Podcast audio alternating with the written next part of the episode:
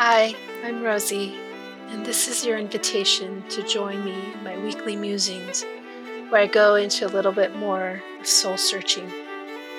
The stories of our lives create a beautifully colored tapestry, interwoven by connecting threads. When we follow these threads that are tugging at our hearts, we're open to each other's creativity and higher artistic frequencies. So, here at the Mystic Rose Studio, you might hear some quirky sounds in the mountain setting.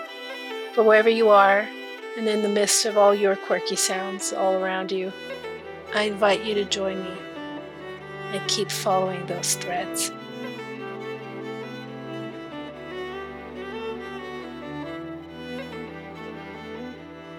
Thank you so much, Leo. Uh, it's always such an honor to be able to share stories with with um, anyone who's listening out there at any time that they're listening, because time is uh, only relevant to where you are at the present moment, right? So, 10 years from now, and somebody hears this conversation, that is happening right now. We're here right now, and we travel through all these different spaces and dimensions. Um, when I met you was through a referral. It was Tahira, I believe. Yep. Um, that connected us. And uh, are so many people that I've helped support in different ways that have gone to the Dominican Republic where you are. Hmm. And so I know that this is this hub of this really transformational space and environment to be able to to live um, authentically in a place that people are still living their lives authentically um, and then you can create great things so Yeah. when we met what i saw and what i felt was how excited you are to help other people Mhm. to really just unleash their potential and that is something we have in common i see potential in all things and whether it's back end of of um, website support or marketing or just the person itself. When i was behind the chair as a hairdresser it was they'd walk in with their hair and seeing how they can wear it in a way that would enhance them but it was like they can stick their head out the window and blow dry it you know?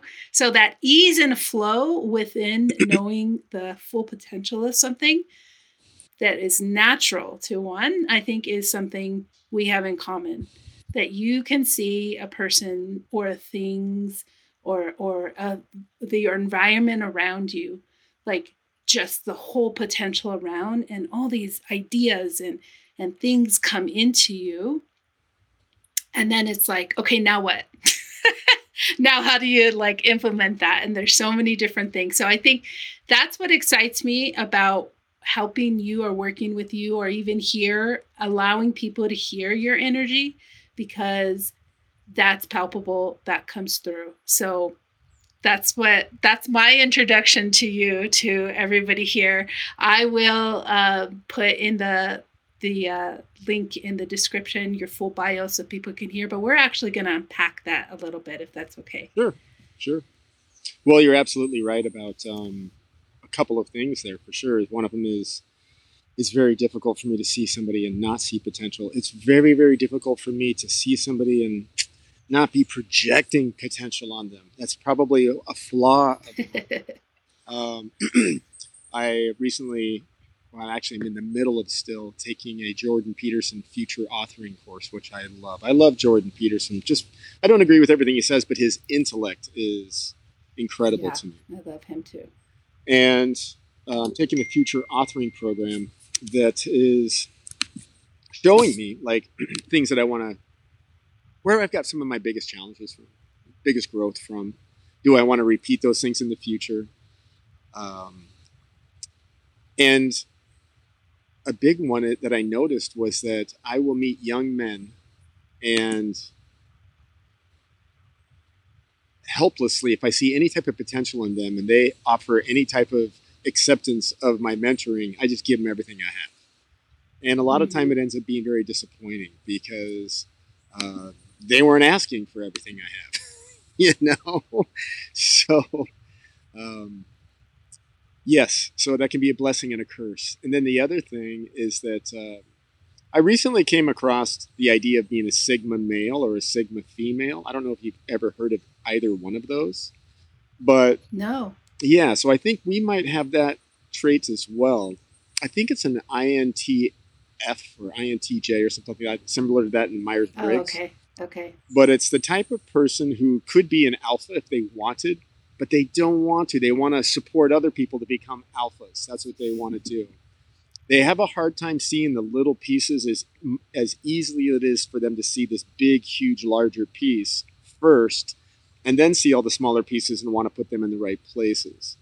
And that can be challenging in the world today, but I also think it's necessary. People like us that um, you know, whenever there's balance in the world, there's stagnation.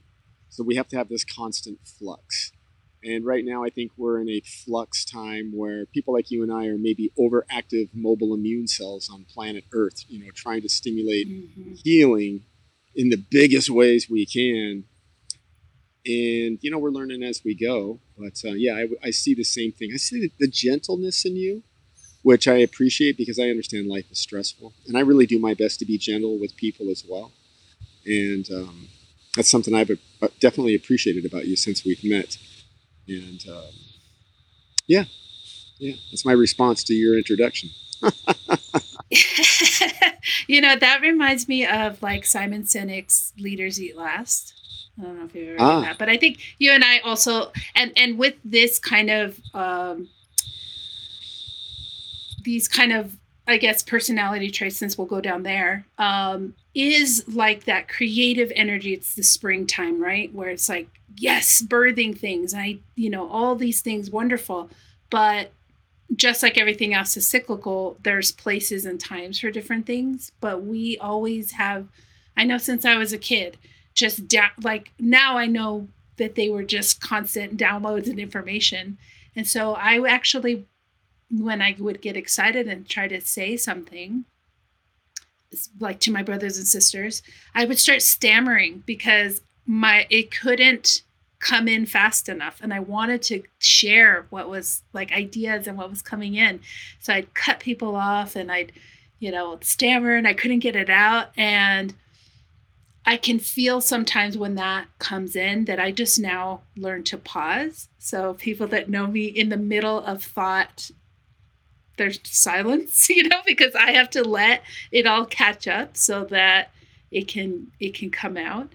And I think that's still that energy of what you're speaking of is like we see something we're like overly excited, like, oh my gosh, this person is amazing. They have all these gifts and you know all these things.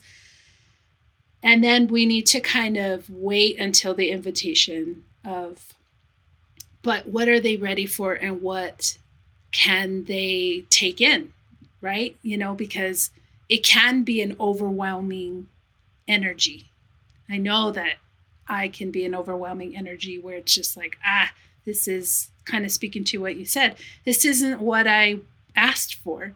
And I think it's that learning a lot of people that we can say they are here to be guides, you know, they've old souls that we have kind of been doing work behind the scenes all our lives lives um, and now that we see people are actually like taking their head out of the sand and like looking around we're like there you are here let me give you everything and all my information. And um, and that can be that can be overwhelming. It can be. And so learning that balance of how much to give to give all of our energy, like love, support, without everything that's going, that all of our past knowledge. Because I think I hear like you are a lifelong learner. You love taking in more information and gathering that information to be able to explain it to as many different people as possible. Like there might be one word here, and that's going to help that person. So, yeah, very very big energy, very huge potential that you even hold. And I think that's the beauty of the programs that you're creating is that it's like a a vortex that you have there that you're like or like a tornado that you're like in the middle and that you can bring that whoever's ready to you to be in that calm center you said a lot of stuff there that i am looking forward to responding to so when you were mentioning when you were mentioning being a young child and having all these insights uh, you know, ram, you know, just maybe ratcheting off a whole bunch of stuff real quick, or maybe interrupting people, or uh, stumbling for words, um, and then being able to see this larger picture and wanting to contribute because you've already had these downloads and experiences, and you know there's places that you could fill in, uh, maybe help other people in their learning, and then. Um, recognizing that when we are like this, we begin to take responsibility for the other person's listening because we notice I can be overwhelming. How can I be more empathetic in my communication? Maybe I should give them space. In in you know sometimes I will tell people I'm manipulative, and I'll tell you why I'm manipulative. First of all, manipulative is just a word, but I might be talking to you and I realize you're getting overwhelmed. So I'll be manipulative and I'll stop talking. I'll maybe back off a little bit. Maybe I'll create a space for you to ask me a question. Then I know, okay, I can continue and keep going because there was no flow there and back. And we become more crafters. And I threw in the word manipulative because it's such a harsh word. And I think we need to get over reactive models to words um, but really, it's being more in a creative space, being like, huh, there's two sides to this communication. Maybe I care more than this other person does because that's why I want to project on them that I see this potential in them. Maybe they don't really care. So if I want to make an impact, I have to be a little gentler because that's how much I love that I, you know, am willing to take these extra steps and they probably won't know. And it doesn't matter whether they know or not, but I just got to find a way to be me and give my love, you know? And, you know, that's, uh, that's a really beautiful space and challenging space at the same time because I think also, like I, I tell friends frequently, I said, you know, when I was diagnosed with cancer 28 years ago, um, and I decided to heal myself on my own, I remember seeing Deepak Chopra on Good Morning America to- when I was a kid, Tony Robbins when I was drunk off my ass about three o'clock in the morning on an infomercial, and uh, maybe there was like one yoga studio within like 30 miles of the place I lived in Southern California, in San Diego and Ocean Beach, where now there's probably a hundred. So at that point in time, there was hardly any spiritual awareness whatsoever, right? And I was excited to meet somebody that had a whole bunch of information that I didn't have at that time. But now it's everywhere. And even though we may be, we may be ahead of the game a few steps, quote steps, quote unquote, ahead of the game, um, because of our knowledge or experience or ability to implement and understand that it's not a ego based. Let me see if I can be smarter than you about spiritual things or whatever. It's more about can we get connected and make something bigger happen in all of our lives. And I hope you are feeling the same way I am because I'm so overly excited about this. Yet these days there are a lot, and I oh I I hesitate to throw anything even of a gray, let alone dark energy into this, but there's a lot of um, you know, at least where I live. Actually, it's true in a lot of places. I know a lot of shamans who maybe took mushrooms a year ago and, and now are shamans, or um, you know yogis who got their yoga certificate. And I mean, so it's difficult to have a communication with a lot of these people, a lot of people these days, unless we're very empathetic and understanding where their path is, and, and almost the the the fight for you know who's more enlightened in a conversation when it comes to meeting people who we see are on the path. I find it's almost more refreshing and rewarding at times. Like a, a, fellow came up to me today and said, "Hey, I heard you're a coach. Maybe we can sit down and talk." I'm a coach also about how we can make a positive impact in the world. It's like, ah, somebody approached me. Sounds great. You know, perfect, man. Tell me when you want to get together, you know. Um, and I had a uh, amazing woman. She's a death doula. Come to me maybe a week or two, week and a half or something like that ago, and ask if we could work together on a on a project. And man, I'm just happy to be like, okay, great, integrate me into what you're doing. You know, just just to be there. So I don't know. I think that might be more than answering uh, or responding to uh, what you were saying.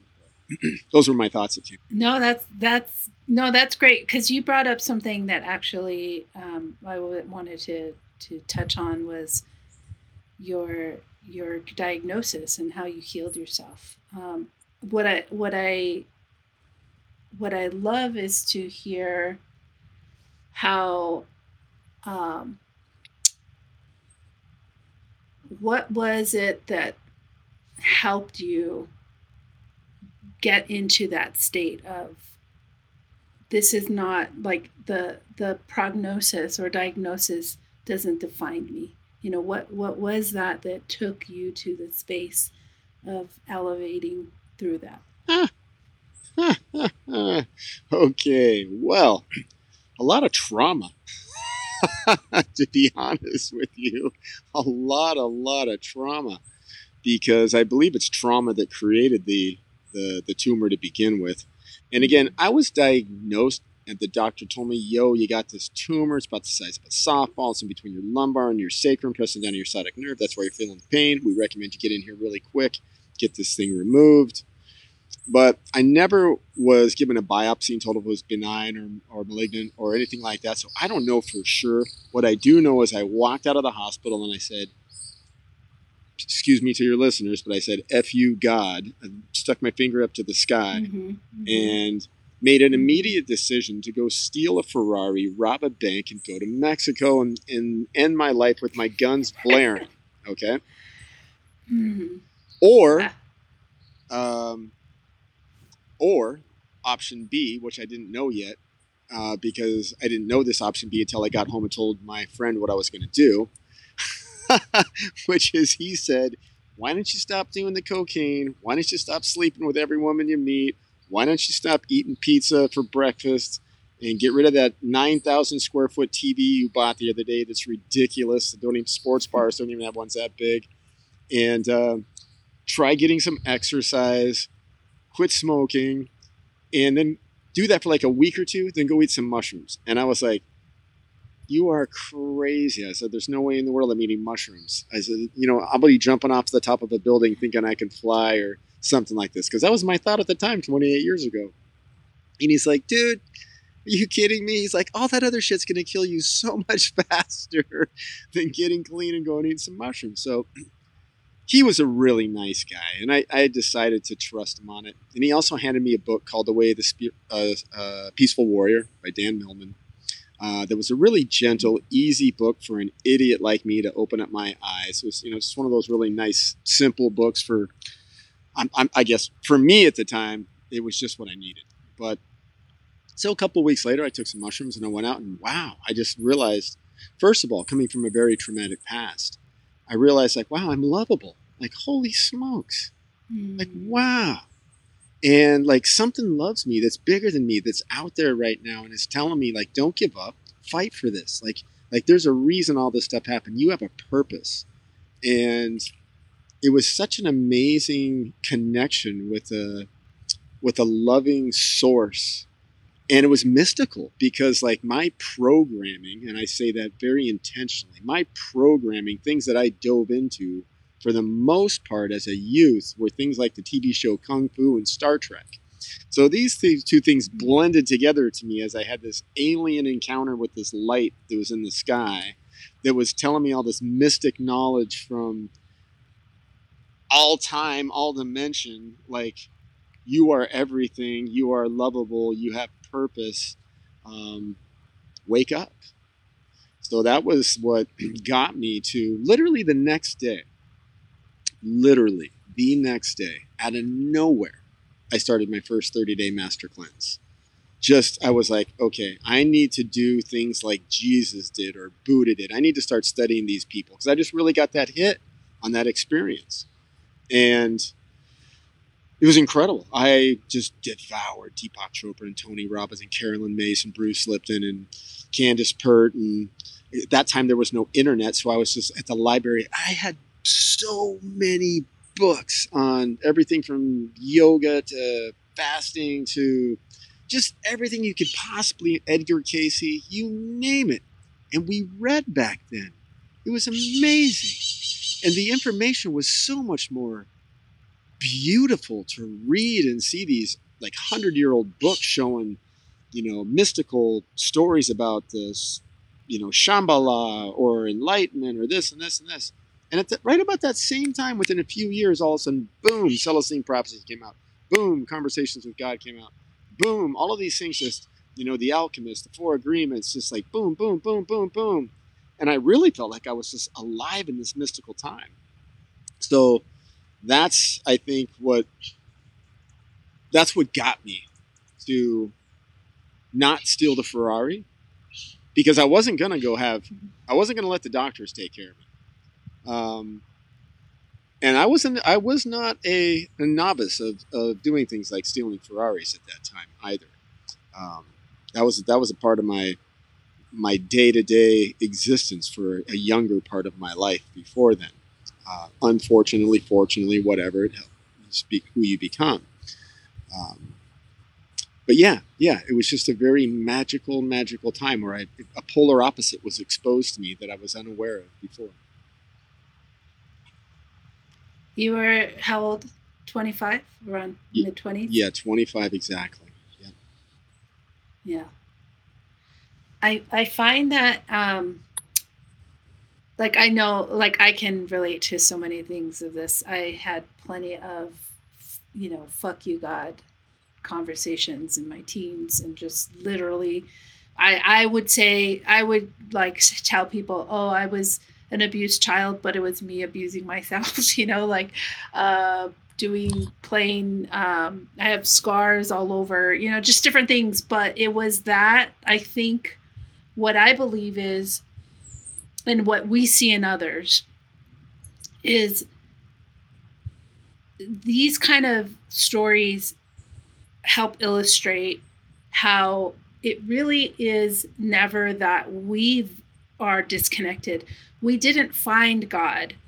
We just found the part of us us that we can tap into. Like it's when somebody goes through like they say they have their spiritual, you know, they find their spirituality or or whatever it is, it's just that that part made sense now and it clicked. You know, it's we're never separate. It's just we doing so much negative and toxic things that we're literally suppressing and drowning it.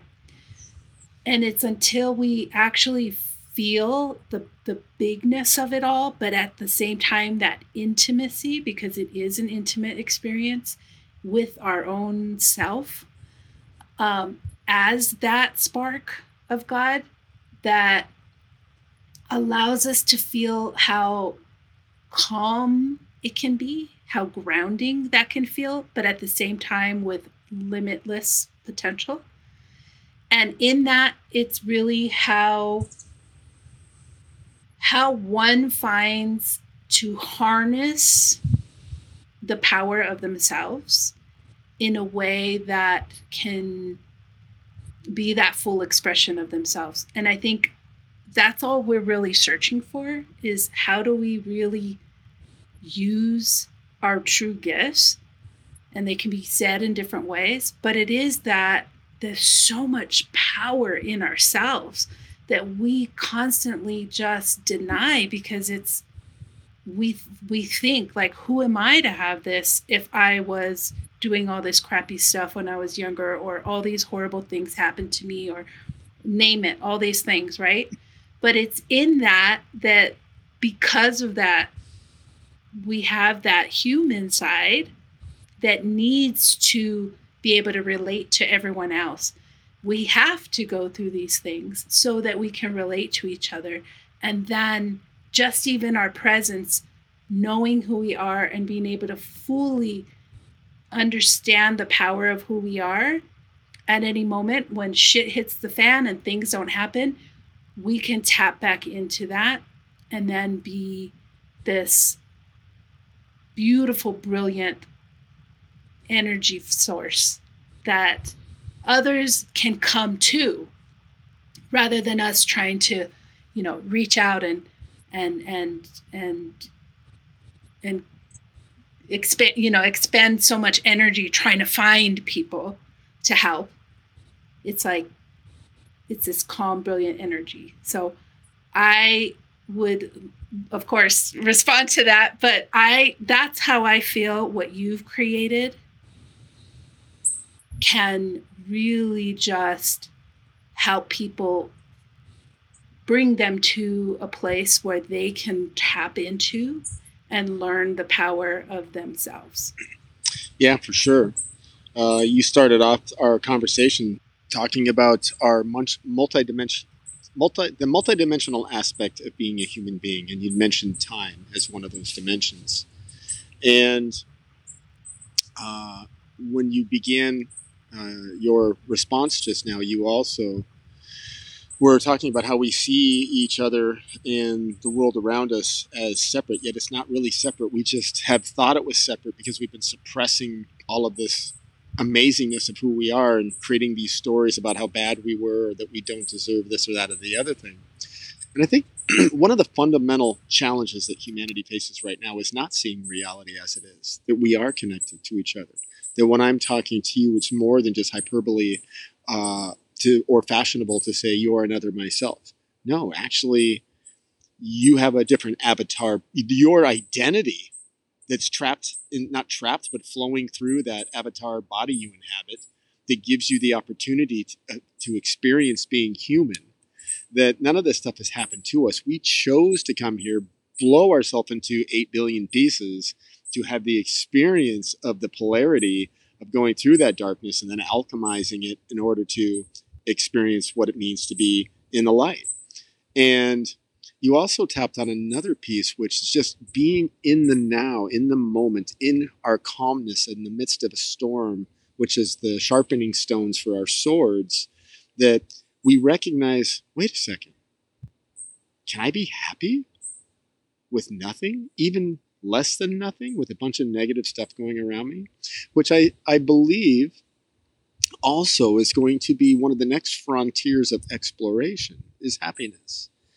Because as we become so aware of how we're looking for dopamine hits from everything from social media to strawberry ice cream, pornography to what's going on in the news with, you know, the stock market's going to crash or did the government blow up the nine twin towers or the Nord Stream pipeline or kill JFK or like all of these things we're looking for like these big pops and spikes of adrenaline and dopamine and serotonin and epinephrine. Instead of just like settle into like hey pretty sure a thousand years ago or so living on this beach that I'm at right now people looked up at the stars listened to the waves saw the fire snuggled with their loved ones, maybe banged a drum, danced around a little bit, and they were pretty happy. They weren't looking for strawberry ice cream or social media or pornography or or the next jolt from turning on the news or or whatever. And that's a new art form and a new frontier I think we're going to begin to explore as we become aware of how manipulated we are right now for those different types of biochemical hits that we call emotional reactions. And the difference, the chasm of difference between creation and reaction is the path to, I believe, that frontier of happiness is understanding that, wait a second here, I'm actually I am the matrix. I created all of this stuff, and I am you. So we created, quote unquote, to speak to our avatars, uh, all of this stuff, and we can unwind it one person at a time. And even when we say one person at a time, understanding that the mechanics of this three-dimensional reality that we live in fourth dimension time third dimension height with depth the structure that we actually see things understanding that we can unwind this we can recreate this you know there's 8 billion people on the planet with 6000 6000 thoughts each per day sending out 48 trillion threads that are weaving the tapestry of our experience tomorrow, planting the seeds of the field we'll be walking in, and saying the prayers of the reality we'll be metabolizing. We can interrupt this pattern. We can interrupt this pattern and find that base being us in the midst of this current storm. We are in the midst of a current storm for sure. For sure it's a playground consciousness is it's also a battlefield right now i believe i, I truthfully feel there is a battle for the control of our identities and i think escaping the identity is part of the and understanding the wholeness seeing reality as it is that we are connected to everything there's no reason to be stressing even the negative things happen quote unquote negative from the second dimension the dimension of polarity that creates these this dance in the third dimension that we travel in the fourth dimension of time is here for our benefit. And to recognize, wow, all of these ups and downs are nothing to get attached to because that's where the dopamine and the adrenaline hits come from. So why would I seek them? They're already coming at me at 8 billion times 6,000 per day. Let's just interrupt this for a second and slide into that space of interruption and see what it's like.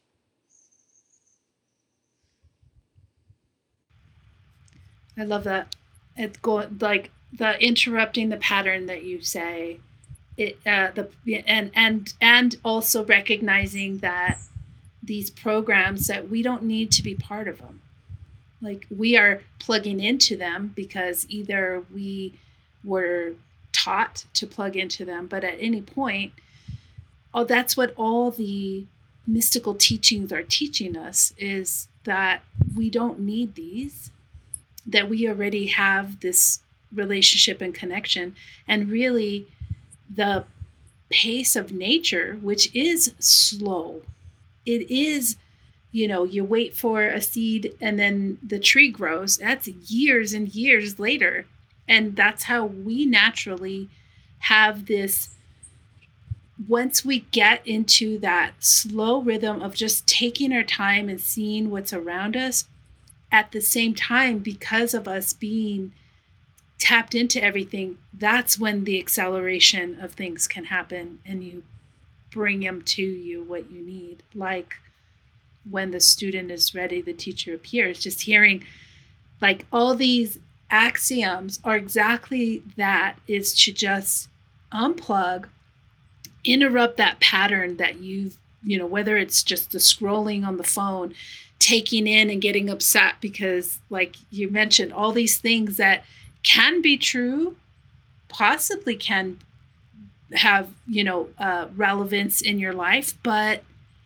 then what are you going to just be stuck and devote you know devote your whole life into finding that one thing does it matter to you like i remember when everything uh you know went to shit right but in a good way. Like it pulled the rug out from everybody. I think it got people to really see everything that they've put their whole life into can be taken away. So now, can we live the way we want to and what matters most to us? Can we look at look around and say is what i'm seeing on tv or on my phone true to me in my life or can I look around and see that this isn't actually relevant to me because my neighbors of all colors, of all ethnicities, of all religions, we all say hello to each other. If something happened, we would all help each other. That's real. And then start there. What's real to me? Start there. Stop looking for that external information to tell us how to live our life and I think that's what people aren't seeing that that is the programming is always looking outside to find what is true to you on the inside. Yeah. You remember uh, when Mike Myers played the Love Guru? yeah. And uh, he TM'd intimacy, into me, see, into me, see. You know, it's hilarious, but it's totally true. You know, it's that Yeah. intimate connection with you know that it's it's it comes from within. Um, Yeah. albeit you know it is very challenge it's easy to talk about it in a in a podcast getting off the phone and having Mhm. something happen whole new story um, which is why i know i created the work that i created to interrupt my pattern so frequently and I, the i believe that we have never lived in a time well, I'm sure we have, but we don't remember, or it's not recorded in history. It's nothing that we know of. But because we live in a multiverse, I'm sure it's out there, probably in multiple different ways. But at least for me, at my age, 53, right now, to look around and see all the sophisticated programming that's there. Never in my life uh, have I been aware of so much sophistication in the programming. Now, we can look back to the quote unquote dark ages with book burning or we can look back to, uh, you know, the Christian churches, you know, stepping in and taking over the Celtic regions and, you know, forcing a, a way of being, adopting and blending traditions together in order to, you know, pull somebody into their uh, morphic field of thought. But I think right now, when we watch some movies that are out there about social media or listen to some of the people who've worked high up in the industry and they tell you we can push a button and get an entire demographic to move in a particular direction begin to project a, a way of thinking and actually organize physically and rise up to or for or against something like that. And that's powerful so I know we haven't mentioned much about my work, and you haven't asked um, so much for me to answer, say what I'm about to say. Uh, but I'm going to say because I believe it's important that we arm ourselves with equal sophistication that moves us towards the divinity within us. Because I truthfully believe the odds are against us if we don't. Because it's also easy to say that we understand we're being programmed. And it's also easy to say that we know we've got the sub- subconscious programming from the third trimester inside of our mother's womb up until somewhere between age six and nine that's really hard to root out. And we can walk around and pretend like we've done a good job, yet still be 99, re- 99% of the time we're reactionary. So I really feel another, other than happiness and a couple other spokes on this wheel, that another frontier to explore is the frontier of how do I use a sophisticated programming technology like, like that on myself to bring out my purpose, my path, my hero's journey, my messianic voyage, because again, I'll come back to I think that the only way out is in. We have so many existential threats facing us, and like Leonardo DiCaprio's movie, Don't Look Up, that we are just not looking at and hoping that this real estate investment is going to be there five or 10 years from now and not a nuclear suitcase bomb or who knows what else with the magnitude of stupidity that humanity is acting like right now, creating free for all race for AI and weaponized drones and convergence of these technologies and just a terrible treatment of our mother, this host that takes care of us as we consume with a reckless abandon, like a bullet train heading towards a cliff. I hope we wake up and realize the power of our thought, the power of our intention, especially, well, to begin with individually for sure, and realize we're a small piece of this fractal holographic pattern. And as I change, it automatically ripples out into the field. But also the power of agreement to have, you know, like minded understanding that you are me and I am you, and we are working consciously and competently to interrupt these patterns and sow new seeds new threads into the tapestry and gather momentum and magnetize others and create hope, curiosity, uh, motivation, and purpose and belief that we can rewrite this code that we're a programming that has been indoctrinated for whatever reason, for whatever reason. I believe that part of it is since we live in a multiverse, we get to create whatever kind of amazing story we, we want. But I believe that part of this is that there's always been a good and evil, you know, the battle in the heavens of, you know, dark versus light. I believe that's very real. I believe that's very real.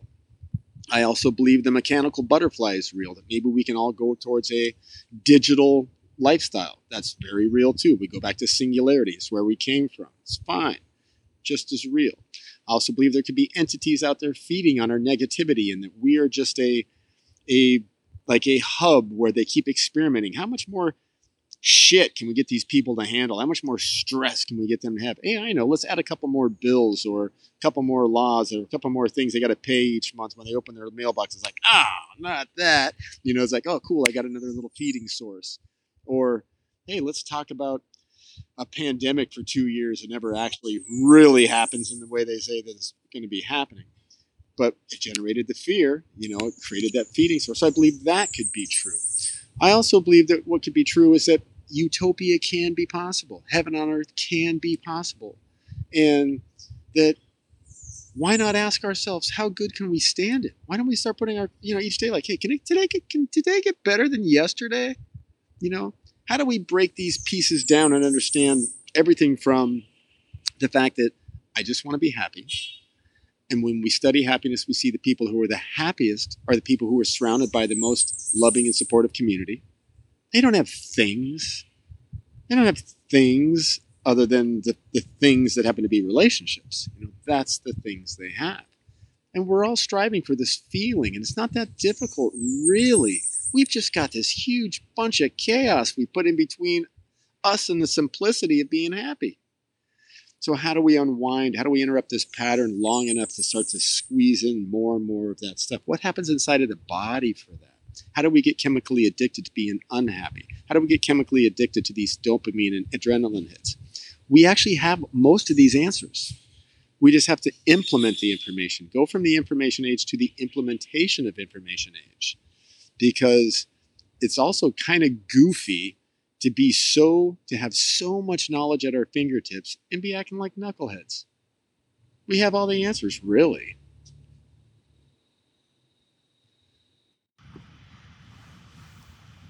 I love that. It is true. Uh, when you peel back and you look at like what are we doing here? We are acting like knuckleheads. We like these images of like Planet of the Apes, you know, like um that we have all this available to us and then we're using it just for what we think is our own benefit collectively that that really is just a matter of okay let's let's stop being part of this program and not worry about like being canceled. I think of like my kids that are in their 20s you know like um if you're not part of the program you can't be canceled. Like it's go back to that so how does one do this you have uh you helped heal yourself or get out of this with um autobiographical uh, autobiographical No, sorry. it's uh, autobiographical. Where is it? Feedback. Yeah.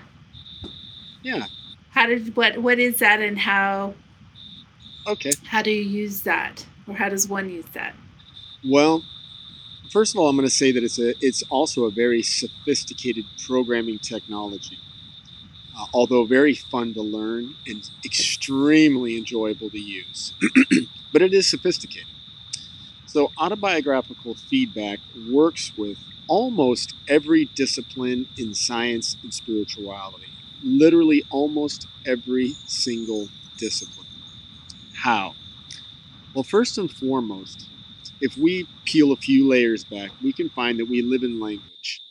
Whether it's the language of attraction between protons and neutrons and electrons and how they coalesce and work together and magnetize and repel and collapse and expand. It's all really communication right there. When we look at how a human being sees a star, well, it's because there's photons and waves of light that are coming to us. So when we actually see that star, we're connected to the star. We are connected to it. It's literally a wave that goes from billions of miles or trillions of miles away or millions of miles, however far. The sun, 93 million miles away. It's going into our retina, it's going through our optic chiasm, bouncing back against our visual cortex. We're connected 100% of the time. So, understanding that this is all language, it's all communication. We think of language as words. Words are like the, one of the latest outbursts one of the very latest outbursts. I mean, there's, I wish we took the time that we take for like making a weapon and put it into, hey, you know what? A pig is the fifth smartest mammal, mammal on the planet. Wouldn't it be interesting? Humans aren't in the top five. That's also interesting. Wouldn't it be interesting to take the time to figure out what a pig is saying to another pig? or a cow is saying to another cow. How human would that be? At the moment, obviously not very human. So I think we need a new division, or, or like humanity 2.0 would be another good start, I would say. But so let's just say that we're we live in language. That's one component. The that's a principle of autobiographical feedback that we have a story. That our story may not be our real story. That most of that story is programmed. It has nothing to do with that sixth dimensional part of ourself, the archetype that knows the, the destination of where we're going with our fourth and fifth and third dimensions, that's trying to push that story through our consciousness, wake us up. And the reason we're not experiencing that story is because we're dealing with the resistance every day of not being in our story. When we start being in our story, then the story starts to come towards us. Those probabilities begin to amplify in the field around us. So how do we create? First of all, how? First of all, we have to have the courage to create the story. Why am I here? What am I supposed to be doing? What's my deepest purpose in life? I know my deepest purpose in life isn't to be a coach or a seminar leader. It's a lot more than that. This is part of the path. It's a stepping stone that I'm on in the moment. There's a much bigger story that's intimate to me that I'm striving towards. So now, how does that story, that sixth, fifth, fourth, and third dimensional story that works with the two dimensions of polarity that create the resistance, they go to the first dimension that's the singularity. How does that story interact with my current story? Well, the first thing it has to do is interrupt the current story.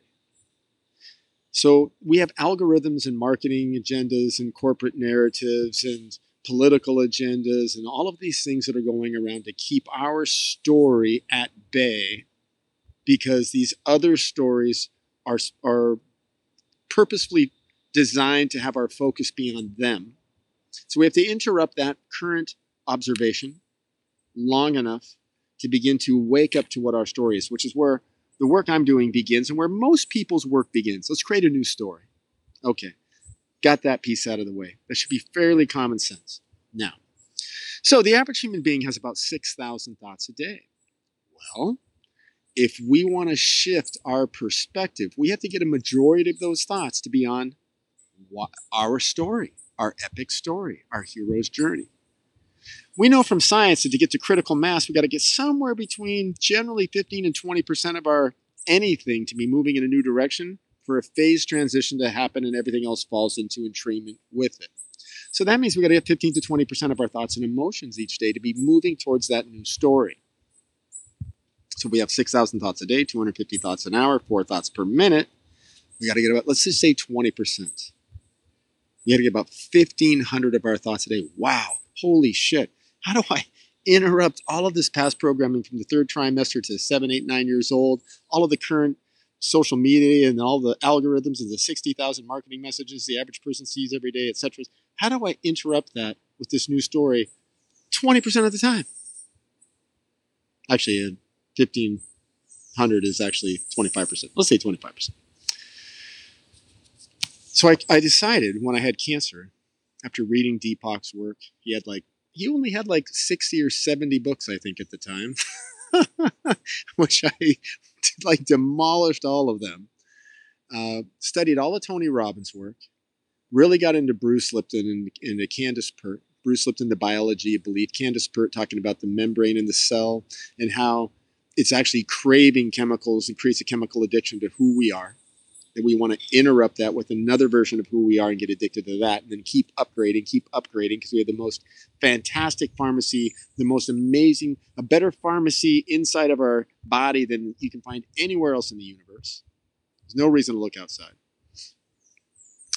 And then deepak would say you know you can go to a chemical pharmaceutical company like hoffman roche and buy interleukin 2 to deal with your cancer or you can be happy you can go ride a, a, ride at Magic Mountain or Disneyland or hop on a horse or go surf or dance or fall in love. And you're going to be creating interleukins, interferons, serotonins, dopamines, all these things naturally. And you're going to create healing, a healing response inside of your body. I was like, okay, great. And then he said, but do this meditation and breathe this way and start taking these herbs and start doing this. And Tony's like, visualize and ask yourself why and create non impotent goals and a million different things. And Bruce Lipton had his own way of doing it. And I was just like, oh my God, man, I don't even have enough time in the day. These guys and all their healing responses and stuff are stressing me out. I need to find an easier way to do this. So miraculously, I came across some very, very ancient technologies from ancient Greece and Mesopotamia that happened to work really well with modern transformational technologies uh, in the human development industry and, and the healing industry. And those two worked, those two things, modern and, and ancient, worked really well with how these sophisticated algorithms work. And I thought, huh, let me weave these bad boys together. So the first one was mnemonics from ancient Greece, which is a pegging system where you peg information to objects or ideas in your outside environment. So, an example, one of the first examples I heard of was Hey, you ever lose your keys? Are you one of those guys that just keeps losing his keys all the time? You walk in the house and five minutes later you go to leave and you spend the next 40 minutes looking for your keys? It's like, imagine this you walk into your house, you throw your keys into the corner, and you pretend it's a grenade. Boom! And you see the corner of your house explode. Do that every day for a week and you'll never lose your keys. And I was like, huh, interesting. And I was like, well, let me try that out. So I just, I never had a problem losing my keys, but I was like, fuck it. Threw my keys in the corner, boom, grenade blows up. I was like, wow, my mind creates this amazing image here. And I get that. So I was like, that's pretty cool. That's pretty cool. So then that's from ancient Greece. So then I was studying languages, paleolinguistic anthropology, etymology, all of these original languages. And I realized there is a ton of information in signs and symbols, in hieroglyphics, like a ton of information. And as I studied how the brain worked, I realized your brain gets wired totally differently when you look at language from this perspective. How linear and boring is English compared to these complex ways of looking at the world with, with information about me as an individual, but also looking at it as me as the whole, the medicine wheel built right into this thing, or this cosmic cosmic celestial date that's connected to these imagery, connected to this color, connected to this vibrational frequency. Like, wow, this stuff's powerful. And then I realized secret societies and elitists and occultists and Kabbalistic mystics and readers of the Torah and the Old Testament, Sanskrit, uh, Hebrew, Aztec, Mayan, they all use this form of etymology. And I said, what if I could translate, transfer English into etymology and make an, an English version of that. So I did. So I combined the mnemonics version. I started to anchor, peg, connect into this language things that would create a healing response, create visual contextual imagery, create emotional responses, create affirmations and declarations in different timelines, alternative timelines that had to do with where I wanted to be creating myself in the moment and in the future. And I realized as I got these things to fire and wire together, the more I would see them in my external environment, the more I'd be creating a new story and actually consciously and competently redesigning my neural network and the type of emotional responses that would be showering the cell membranes in my body so that when they died, new cells would be born craving these higher complexities of thought and emotion. So, as I continue to study human development, marketing, social hypnosis, social engineering, uh, language, I continue to tighten and refine this system until I have what I have now, which I believe is completely disruptive. It's going to be a huge pattern interruption to the industry because I've been to seminars and read books. I just went to Joe Dispenza, I just went to Gregg Braden. And I can remember even right now to this moment, almost 20 years ago, I went to a Peak Potentials event called Millionaire Mind. And in that program, they had us jumping around and dancing and high fiving people because they wanted us to create anchors. They wanted us to anchor a high five saying, You have a millionaire mind. And anchor, give a high and say, I earn enough passive income to pay for my desired lifestyle. Gives them another high five and turn around and then give them a hug and say, I am financially free. I only work because I want to, not because I have to. And I was like, throughout this five day seminar or whatever it was, I was writing down all these neat things they were having to say. It's like, man, it would be good if I was saying these things to myself more frequently. I see I see those things every every day right now. Like almost every day, I see every one of those right now. And in addition to that, all of Deepak's work, Tony's work, every book I've read, anything that had meaning to me that popped out, I encoded into this system so that it wasn't just something I read and was like, oh, I understand the concept. No, I wanted to embody it. I wanted to have limitless numbers of healing responses around me at all times so that I could, boom, fire off a healing response, boom, fire off a healing response, boom, and when I say healing, I'm looking at the etymological origin of that, the paleolinguistic origin of that, which in its origin means wholeness, bringing me back to wholeness of who and what I truthfully am. And when I my karma burns out on one of those paths, I replace it with something that's the upgrade because now I can see where I'm going it from a better position because I've traveled this distance. So I keep upgrading the story. So the, the technology, and I call it a technology because it's a language, but it's a language of external anchors, using these sophisticated tools from our past when people, I think, were probably a lot more capable. When you go to ancient Greece, when you go to Mesopotamia, and you look at what those people did thousands of years ago, I've been there. I've been inside the King's Chamber in the Great Pyramid. This was not built by schmucks like today. No way in the world. You go to the Acropolis, that was not made by anybody alive today. Please. These people were on top of it. And when you look at Albert Einstein's brain, too, one of the things that he said is he saw poetry and music in the mathematics of the universe.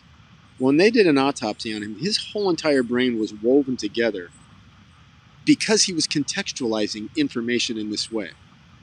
And I believe this is what this technology does, and we'll see results from uh, PET scans and brain scans and so forth soon enough here from this work. But I believe it's weaving all of the cortexes and hemispheres together just makes sense because we have these this information stacked in the same way that information is stacked in glyphic images. So it's a lot.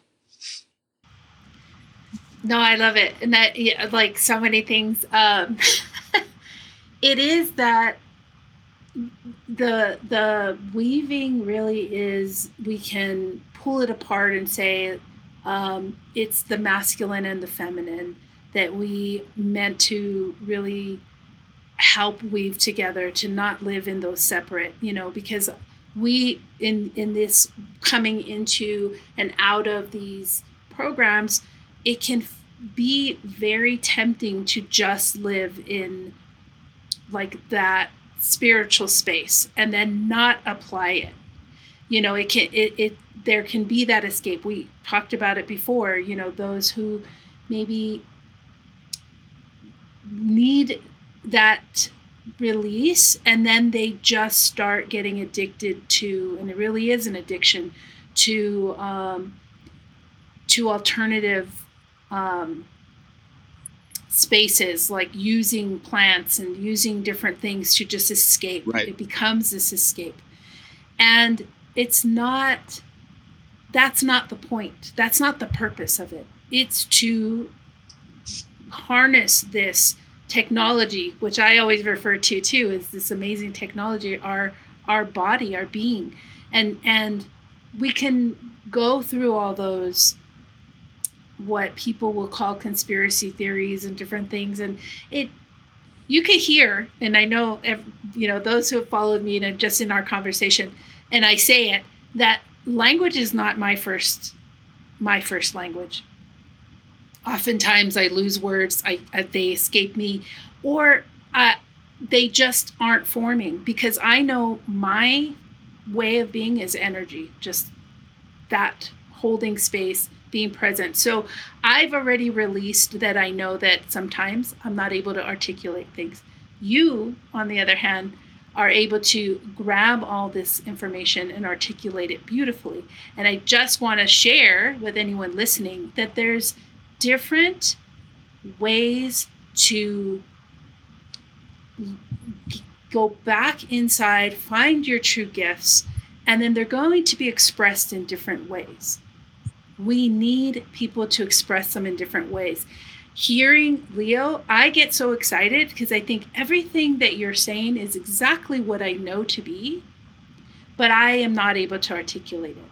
But to find people that help you to just confirm what it is that you know to be true, find them, find people like Leo, take his knowledge because he is doing what I know I do, which is okay. So you have all this information, you you learned all these things, you know all these things. Now what?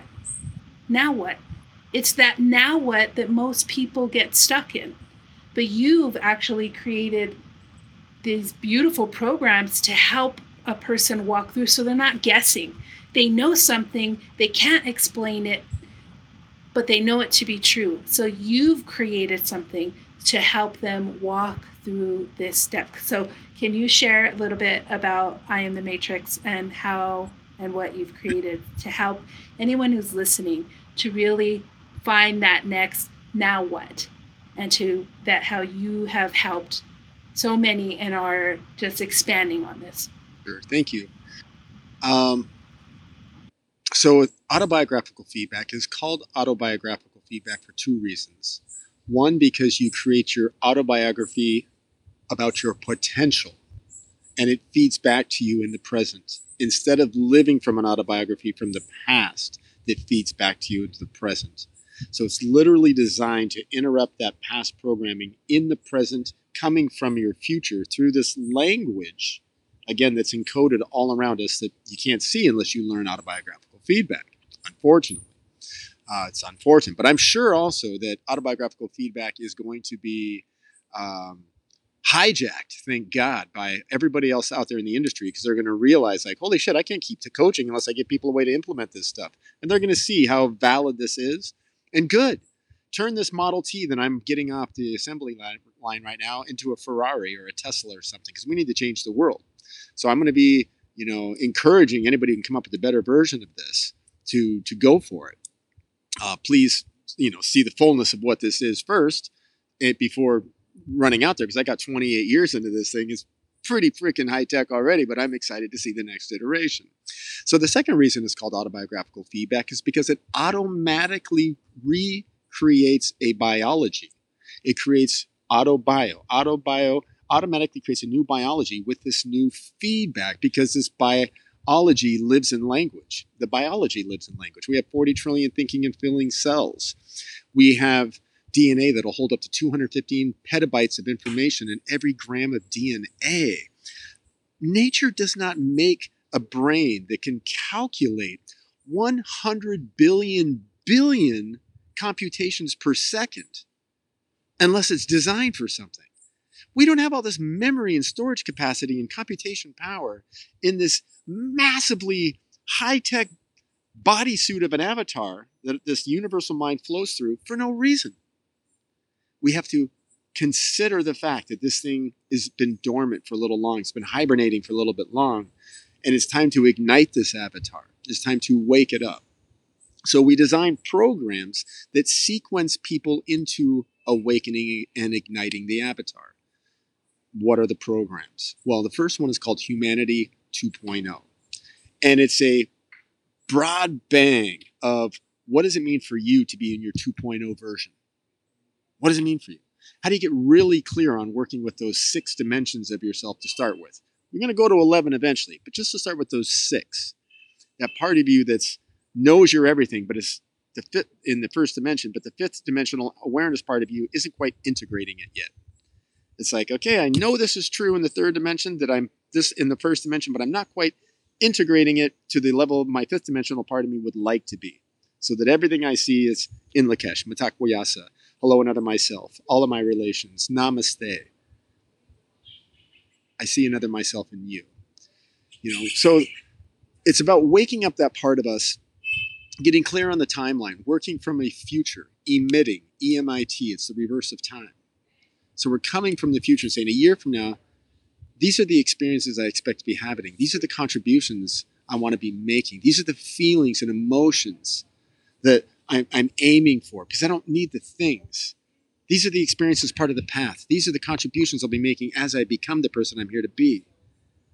And then working our way back from that far out one year just to start with in the first program and working back to the present and making a very simple day by day hey how can i get those emotions today? How can i be contributing in that way today? Maybe it's not the same level but it's something. Let's start telling the universe i'm i'm making a stand for myself. I'm becoming a simulation sam- samurai. There's never been a, a, time more poignant than now for waking up and, and waking up this divinity this butterfly within ourselves and creating transformation. So the first program is finding out what does that humanity 2.0 of me look like? And then in our second program which is creating reality 2.0 is where we start designing this new language into our reality. A language that's in our reality a 2.0 language a 2.0 anchoring system if you will if that's easier to understand or algorithms built out there that contain that story and are constantly working with the mechanics of consciousness, how neural networks fire and wire together, how hormonal responses, how emotional responses take place, understanding the contextualization of having clear visual images of the person I was born to be around me everywhere. And then our third program, the language of enlightenment, is where we actually develop this into a way that we could write our own Kabbalah, that we could write our own Torah, literally into our environment. And it's as mind boggling or maybe mystical, if you're hearing me from where I'm speaking from, as this may sound, it is true. I am so excited for people to be able to have this type of a mechanism around them that at any moment in time they can take control over the direction of their thoughts and the quality of their emotions because they've already created the stage for that. So because I'm introducing something that has never existed, it's probably like, you know, maybe uh, what's that fellow's name that uh, created the light bulb was in competition with Tesla? What's that guy's name? You remember who I'm talking about? Edison. Yeah, yeah, yeah. Probably like him trying to explain how a telegraph worked when they were only using the Pony Express was too much for people, and people just had to trust him, go throw these, you know, trees up and drag some line along until they got it to a town another little ways away and realized when you go it's like wow holy shit that deet deet deet that actually changed somebody's life that might have saved somebody's life that might have delivered some good news or i mean that's a whole new concept so we're introducing a completely new way to communicate to ourselves and to each other that's going to be a paradigm sh- shift for sure because we can make those messages whatever we want to make them. And the more we make, the more it takes space, takes time away from those four thoughts a minute, 250 thoughts an hour, 6,000 thoughts a day that we have from the other people who are competing for our mind, competing for our time, competing for our behavioral patterns. Let's take charge of these avatars that we have and see what they got. Let's put the pedal to the metal. Let's ignite these things. Let's check out our creative potential. Let's take this thing out on the road. That's, that's, that's what the work's about. A great spiritual reset. understanding that I am the matrix, I am the cause, I am the cure. We are the cause, we are the cure. We are the matrix. Woo! Fired up. Seriously, I love I love uh, everything that you are offering. That pathway, you know, that bridge to it all, because it can be daunting. It can be overwhelming. It whether or not you've been on this path for a long time, and then still like, but my life still looks like this. So what is it? Or this is all new to you. Either way, that you have this bridge to be able to really have that. Okay, I know this, but now what? is what I love. What I love about everything that you're offering. Thanks, Rosie. Well, any final thoughts? Anything else you want to send forth? Uh, well, just I really have appreciated uh, getting to know you. I'm excited and I'm anticipating more in the future. Um, you're a beautiful soul. Every every conversation I've ever had with you has been wonderful. So just thank you, I guess, more than anything. Thank you for the reflection. Thank you. Thank you. So uh, please check out the show notes. Um, IamTheMatrix.com. Is that where anybody can find all your offerings and yes, and everything you're doing? yes. Okay, perfect. So I'm going to add that there. And uh, please reach out to Leo. He is ready to receive uh, ready for more people to help them get to that full potential and to for all of us if we can just disrupt this pattern that we've been we've been in we can create happiness throughout this universe so thank you everyone until next time thank you leo Thank you, Rosie. it's been a pleasure and an honor Likewise.